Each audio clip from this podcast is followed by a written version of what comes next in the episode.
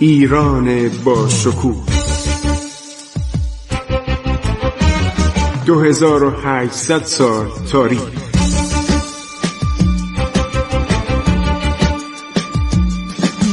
عبور از تاریخ.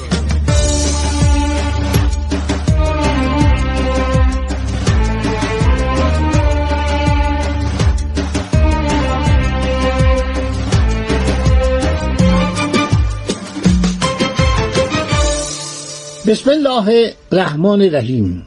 من خسرو معتزد به شما سلام می‌گویم. امیدوارم خوش و خورم باشید. ادامه می‌دهیم برنامه عبور از تاریخ رو برای شما شنوندگان عزیز و جوان. حرکت که می‌کنه تماسب قلی خان از بغداد از حوالی بغداد به طرف اصفهان و سپس شیراز کسانی رو که اسبشان قادر به حرکت نبود یا خود نمی توانستند به شتاب با او حرکت کنن اینا رو روی جاده روی بیابان رها می‌کنه. بعضی رو میگه که دو ترکه سوار اسب بشید. سوار نظام ایران فوقالعاده بود. یعنی در جنگ های آقا محمد خان با روس ها صبف یه ژنراله میگه ما باور نمی کردیم که سوار نظام شست هزار نفری ایران پانزده روزه خودش از تهران به تفلیس برسونه. حرکت می‌کردن با زنبورک زنبورک هم با شطور میبردن. حتی توپخانه نداشتن و رفت اونجا رو گرفت. هر شود که نادر به سرعت حرکت می‌کنه. محمد خان بلوچ خیلی از خودش راضی بوده و فکر نمی‌کرد که تماسب قلی خان داره میاد به طرف شیراز.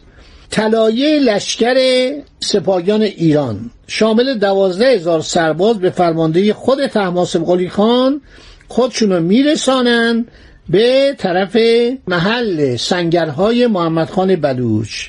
و محمد خان بلوچ فکر می‌کنه که با همین دوازده هزار نفر می‌تونه با نادر که بیش از دوازده هزار تن همراهش نیستن به اصطلاح جنگ کنه روبرو بشه و به اصطلاح مساف بده. تماسب قلی خان وقتی فرمان حمله میده قررش صدای او. اینو جانوس هنوی داره میگه. اون نویسنده و تاجر انگلیسی که خیلی آدم دقیقی بوده. خیلی رو نادر کار کرده روی شر زندگیش و فتوحاتش واقعا خیلی دقیق و زیبا نوشته. هیچ گونه عرض شود که حماسه سرایی هم نکرده. خیلی قشنگ. میگه با صدای روباور خودش نادر وقتی فریاد می‌کنه چنان باعث وحشت سربازان محمد خان بلوچ میشه که گروه زیادی از آنها در همان شیلی که اول روی به فرار نهادند محمد خان بلوچ غالبا از خود شهامت و شجاعت زیاد نشان می‌داد. به داشتن صفات خوب مشهور بود. هر شود که سربازا فرار می‌کنن ولی ایشون میمونه. با عده کمی حمله می‌کنه به طرف نادر.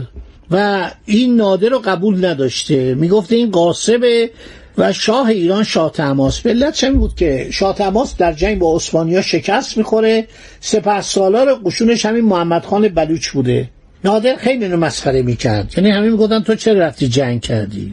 بعد فرار می‌کنه میره به بندر دیلم. شکست می‌خوره.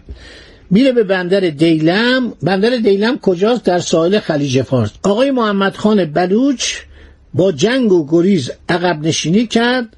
سوار کشتی یکی از اعراب شد. اعراب وقتی دانستن او محمد خان بلوچه او رو به طمع پاداش گرفتار کردن و به شیراز بردن و تماسب قلی خان او رو به زندان فرستاد تا به فاش کردن نام شریکان جرمش مجبور کنه. بعضی گفتن اونو کشته بعد جوری هم شکنجه کرده زشکشش کرده. بعضی گفتن خودشو حلقاویز کرده. تماسب قلی خان اونایی که شورش کرده بودن تنبیه می‌کنه. طرفداران شاه تماس رو به مجازات میرسونه. اموالشون رو تصرف می‌کنه. به اسلام برمیگرده. جزیات این مسائل شما تو کتابای مختلف مثل کتاب نادرشاه آخرین کشورگشای آسیا مال لارنس لکارد و همینطور کتاب نیروی دریایی و دریانوردی ایران خسرو معتزد جلد سوم این کتاب قسمت اعظمش به نادرشاه اختصاص داره و همینطور به کتاب دریانوردی ایرانیان اسماعیل راین خدا بیامرز و سایر کتاب هایی که منتشر شده از جمله به کمبریج به تاریخ ایران که کمبریج در آورده و جلدی از آن اختصاص داره به افشاری و زندیه و قاجاریه. خیلی اینا مفصله و بعدم آلمارای نادری اگه حوصله دارید سه جلده. و یا جهانگشای میزا مهدی خان استرابادی. من همه منابع میگم که کسی علاقه داره بره بخانه واقعا تاریخ بخوانید نمی‌دونید به این روزایی که من خانه نشین هستم به علت این کرونا چه لذتی می‌برم از مطالعه و نوشتن و ضبط این برنامه ها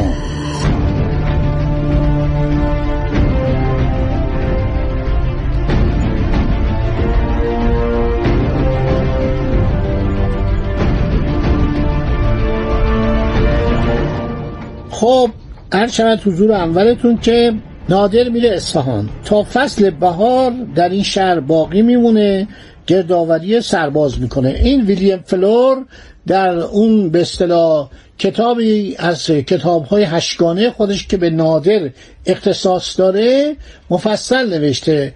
پایان شورش شیخ احمد مدنی رو هم در قسمت های بندر عباس و جای دیگه همه رو نوشته و جالبه که روز به روزه. یعنی گزارش های کمپانی واک. این اسم یادتون باشه. واک یعنی کمپانی هند شرقی هلند. آیک یعنی کمپانی هند شرقی انگلیس. همه اینا رو ورشه نوشته. خیلی خوب.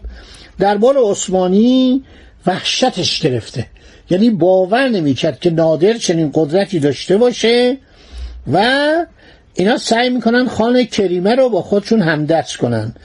اینا گفتن که به خان کریمه تو اگر به اتفاق لزکی ها لزکی ها لکزی ها میگن اینا در قسمت قفقاز بودن. در شماخی بودن. گفتن اگر به شروان تو حمله کنی کار مهمی عرض شود که از پیش می‌بری. ولی اینا نمی‌تونستن از طریق گردنه های سلسله جبال قفقاز یا شمال غربی داغستان به طرف آذربایجان و یا به طرف ایروان و نقشوان و جای دیگه که مال ایران بودن ما اونجا 17 تا ایالت داشتیم. سرازیر بشن. لسکیام علاقه نداشتن با خان تاتار با تاتارهای کریمه عرض شود که متحد بشن و اجازه بدن تاتارهای کریمه از کوههای واقع در شمال ایالات آنها عبور بکنن و با ایرانیا بجنگن. عرض شود که تاتارهای کاباردین که اتباع روسیه بودن عرض شود که اگر خان کریمه حرکت می‌کرد ممکن بود که این تاتارهای کابردین هم به اینها ملحق بشن. و این بود که ترکان عثمانی هر چی سعی کردن نتونستن خان کریمه رو به حمله به ایران وادارن. روسام دشمن پادشاه عثمانی بودن سلطان عثمانی بودن. گرجی ها هم عرض شود که علاقه نداشتن که لسکی ها وارد خاکشون بشن.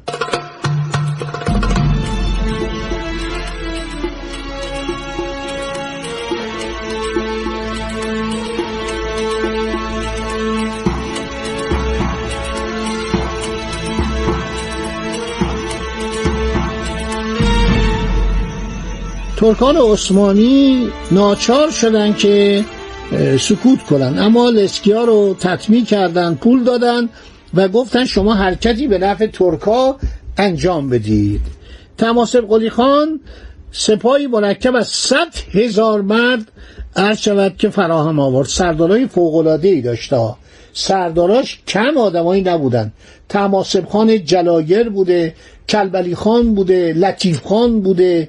بسیاری از مردان بزرگ در کتاب عرض شود که آلمارای نادری اسم اینا رو آورده. خب در سال 1734 با حمله مستقیم به تبریز جنگ را آغاز می کند نصر الله پسرشو به حدود رود کرا میفرسته تا لزگی ها رو به جانب کوهستان های آنها عقب براند.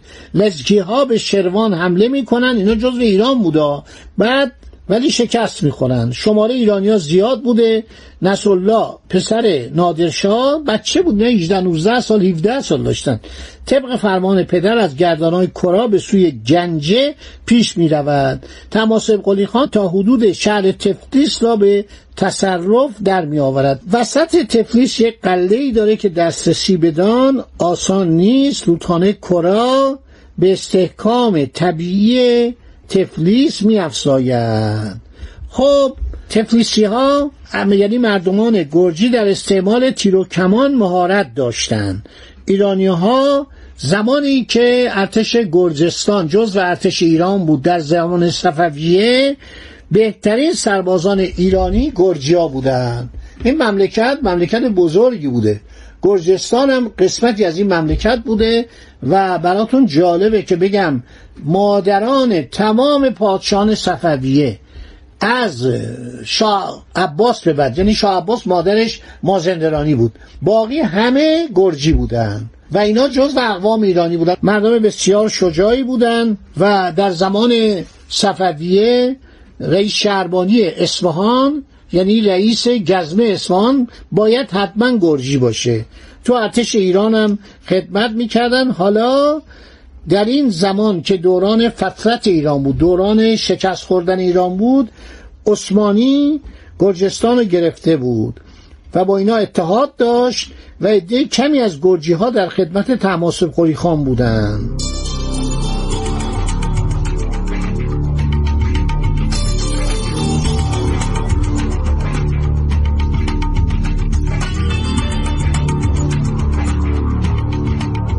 هر شود که خان تفلیس دارای لقب والی بود. سایر امیران و بزرگان لقب شاهزاده داشتند. این عده به استقلال فرمان روایی می‌کردند و اوامر والی رو نمیپذیرفتند.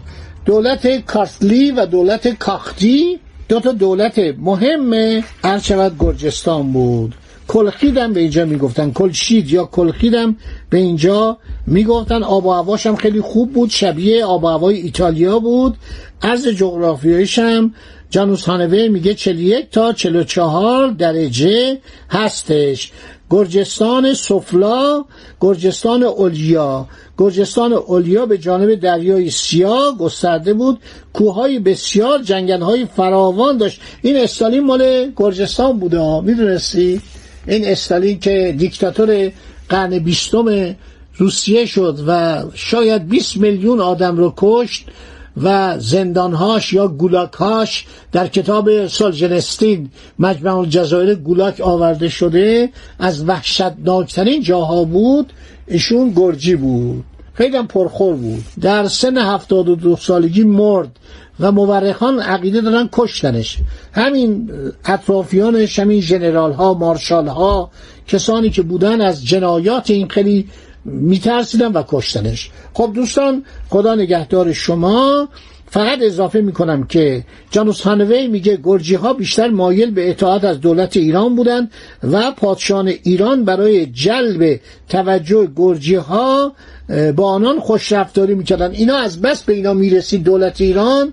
چه دولت صفویه چه دولت افشاری اینا گاهی مقامات عالی به دست می آوردن خدا نگهدار شما تا برنامه بعد. عبور از تاریخ.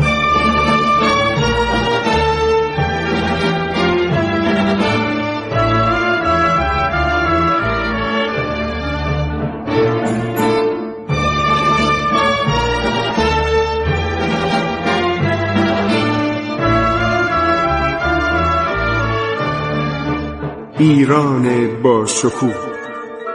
2800 سال تاریخ. سرگذشت ایران ما به روایت خسرو معتزد.